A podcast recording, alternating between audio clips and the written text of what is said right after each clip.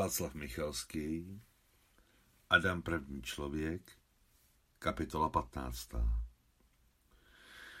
Nebyl jsem zasvěcen do podrobností zázračného osvobození mého dědy Adama. Jak on říkal, osvobodili, tak osvobodili. To jest, nepřikládal tomu význam. V každém případě tvářil se tak. Děda, zdálo se, tomu význam nepřidával. Za to všechny babičky ho nejen přidávali, ale přímo zářili štěstím. Dokonce i babuk se milostivě usmála a zeptala se Ády. Hodila se ti moje vesta? Hodila, blízknuv mladistvě modrýma očima, odpověděl děda. Nechá se mi jednomu člověku, silně kašlal a mě řekli, na svobodě je úplně teplo. Dobře, souhlasila babuk, to je dobře. A v očích se jí zablízkly slzy. Nepochopil jsem, proč se babuk rozplakala, ale teď po mnoha letech si myslím, že v tu chvíli si dozajista vzpomněla na své syny, kteří byli svobody zbavení.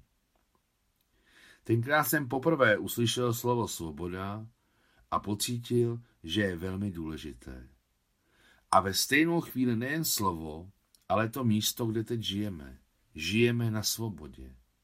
Ten den se u nás na svobodě oteplilo až padnutí.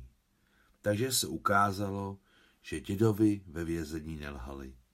Ukázalo se, že jedna půl tuna, na níž Áda přijel, byla narvaná pytli s moukou, bílou moukou, která místy vystupovala na povrch pytloviny jako bílý prach. Ada přijel z jeden na půl tunou ke dveřím našeho domu, pozval z kravína účetního muslima a dědečka Dadava. Spolu s tetou moťou začali všichni vykládat pytle, nosit je do domu a do studené místnosti, která přiléhala k našemu domu. Kde máš dvoukolku? Kde je Silva? Zeptal se Adam účetního muslima. Tam, kývl účetní za kravín. Uděláme to takhle, řekl můj děda Adam. Jeden pytel Dadavovi, jeden tobě, muslime, přijď se Silvou. Jak účetní muslim, tak dědeček Dadav byli natolik v rozpacích z knížecí štědrosti hlavního mechanika, že se pokoušeli odmítnout drahé dárky, ale on trval na svém. Dí, jdi, přijeď a nediskutuj. Silva zapřažená jako obvykle do dvoukoloky s malou cisternou na mléko nebyla sama. Vedle levé oje, ke které byl přivázaný, přitančil hnědý hřebeček s tenkýma nohama a bílou hvězdičkou na čele. Není to tak dávno, co jsem viděl Silvina novorozence, ale podíval jsem se, okolik najednou za dva, tři týdny vyrostl. Jak začal být odvážný, veselý a nohy se mu vůbec nerozjížděly do stran. Mouchy, ač pozimně ožily, se ještě nezotavily k útokům. Silva neměla od sebe co odhánět. Netřásla popelavou hřívou, neoháněla se ocasem, ale stála klidně s hrdou důstojností svobodné matky. Přesně a laskavě pošilhávala vypouklým okem na svého neposedného prvorozence, který ani sekundu nestál na místě. Jak mu mám říkat? Zeptal jsem se muslima na hříbátko. Nijak, odpověděl účetní s pytlem mouky na rameni. Jestli chceš, dej mu jméno sám. Chci? Zaradoval jsem se, ale žádná jména mne nenapadla. Teto Nusio, jaké mu dáme jméno? Teta Nusia a teta Moťa, stejně jako Áda s dědečkem Dadavem, tahali pytel ve dvou. A účetní muslim, i když byl chromý, nesl svůj pytel sám.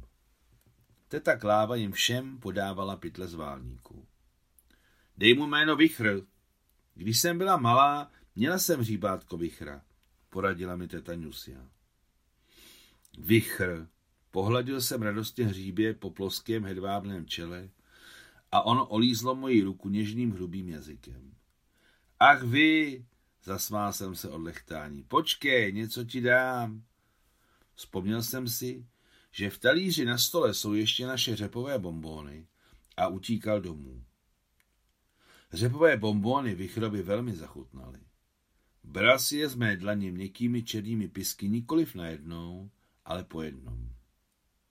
Také jsem je jedl po jednom, abych si prodloužil potěšení. Jeden bonbon jsem dal Silvě. Je sice máma, ale ještě úplně mladá a také chce sladké. Vychré, vychré! Hladil jsem hříbě po tváři a poplácával po hladkém jemném krku. Vy, vychré! A od toho dne jsem začal mít dva oblíbené kamarády. Psa Jiho a hříbě Vichra. Říkat mu Vichr bylo příliš dlouhé a já pospíchal žít. A tak se mu říkal vy. Jak učitní muslim Bekovce, tak dědeček Dadav ve starém Bešmetu děkovali mému dědovi Adamovi tak, že si přiložili pravou ruku na srdce a klanili se. Poté naložili dva pytle mouky na kozlík, kde obvykle seděl muslim, a sami šli vedle dvou koláků do aulu pod Modrou horou. Každý přidržoval drahocený náklad ze své strany. Ale můj přítel Vy běžel před nimi vedle své mámy Silvy. Poté, co jsme vyložili jeden na půl tunu, schromáždili jsme se pít čaj. Teta Moťa záhadně rychle nejen zapálila samovár, ale roztopila kamna, aby pekla koblížky a začala mísit těsto na kraji stolu, aby nepřekážela rozhovoru. V domě to silně vonilo moukou. A u stolu mluvili dospělí jen o tom, co s nabitým bohatstvím. Řešili, co s tím, kolik nechat mouky, kolik směnit za potraviny nebo věci, kolik prodat a jeli třeba ji prodávat vůbec. Koblížky zatím nebyly. Rozhovor dospělých mě nezajímal, bombóny jsem nakrmil vy a pít čaj s cukrinem se mi nechtělo, tak jsem šel na postel ke svým vojáčkům. Sice jsem moc neposlouchal, ale jednotlivé repliky ke mně pořád od stolu doléhaly. Vzali si 500 kilo kukuřičné mouky a vrátili 1500 pšeničné. Zázrak. Šikovné ruce a žádná levá. Napsal mi potvrzení o vrácení inkoustovou tuškou přes kopírák. Byl jsem líný sám přes celou dlouhou chodbu. Na, povídá v kanceláři. Na vrátnici dostaneš razítko. Originál máš pro Zagodzerno a nám zůstane kopie. Vyšel jsem z jeho pracovny a hned jsem si vzpomněl na svůj zbytek ingoustové tušky. Našel jsem ji v kapse. Naslinil jsem špačka a přiložil papír ke zdi. K jeho číslům jsem přidal vpředu jedničku a ze zadu pšt, to znamená pšeničná. V kanceláři mi flákli razítko na oba exempláře, jeden pro mě a s tím do Zagodzerno. France hrozně smál. Polsko ještě nezhynulo. Ajaj, aj, adasy, adasy, pokývala bílou hlavou babuk. Tenkrát jsem nepochopil prakticky nic z toho, co jsem slyšel. Navíc Němci přešli do útoku a já byl nucen zvednout spoza pahorků deky mé partizány se zelenými proužky na hlavách. Partizány, kterým velel můj otec, který byl pohřešován. Ten den jsem ničemu nerozuměl a teď chápu, jak odvážně drzí a reaktivní můj děda byl. Bylo to potřeba udělat hned na jeden pokus na zdi v úřadu. Ještě uvnitř. Všechno zařídit ve svůj prospěch. Během zimy nám dědeček Dadáv přinesl velký kousek kurduku od předsedy, řekla teta Nusia. Předseda je borec. Hned k němu zajdu a poděkuju mu, že na vás bez mne nezapomněl. Píšně rozhodl můj hrdý, energický děda Adam. I hned vyskočil od stolu a vyrazil do kanceláře. Brzy se celý dům naplnil sladkou vůní horkých koblich. Vyhlásil jsem všem vojáčkům přestávku. Válka je válka, ale obědvat se musí podle rozvrhu. Brzy se z kanceláře objevil můj děda Adam. Předseda mi řekl, že žádný kurduk neposílal. Znejistěně říkal o dveří, ale dal se dohromady a dodal. Dadav je borec. To on vám poslal ze svého. Tím lépe, řekla nahlas vzdělaná ta kláva. Příspěch vdovy je víc než carská milost. A co znamená příspěch vdovy? Rychle jsem se zeptal. Přicházejí ke stolu, na který teta Moťa již dala talíř s horou koblich. Písmena ses naučil? Odpověděla na otázku otázkou teta Kláva. Skoro všechny. Skoro se nepočítá. Až se naučíš všechny, tak ti to vysvětlím. V září půjdeš do školy a teď je duben. Na co myslíš?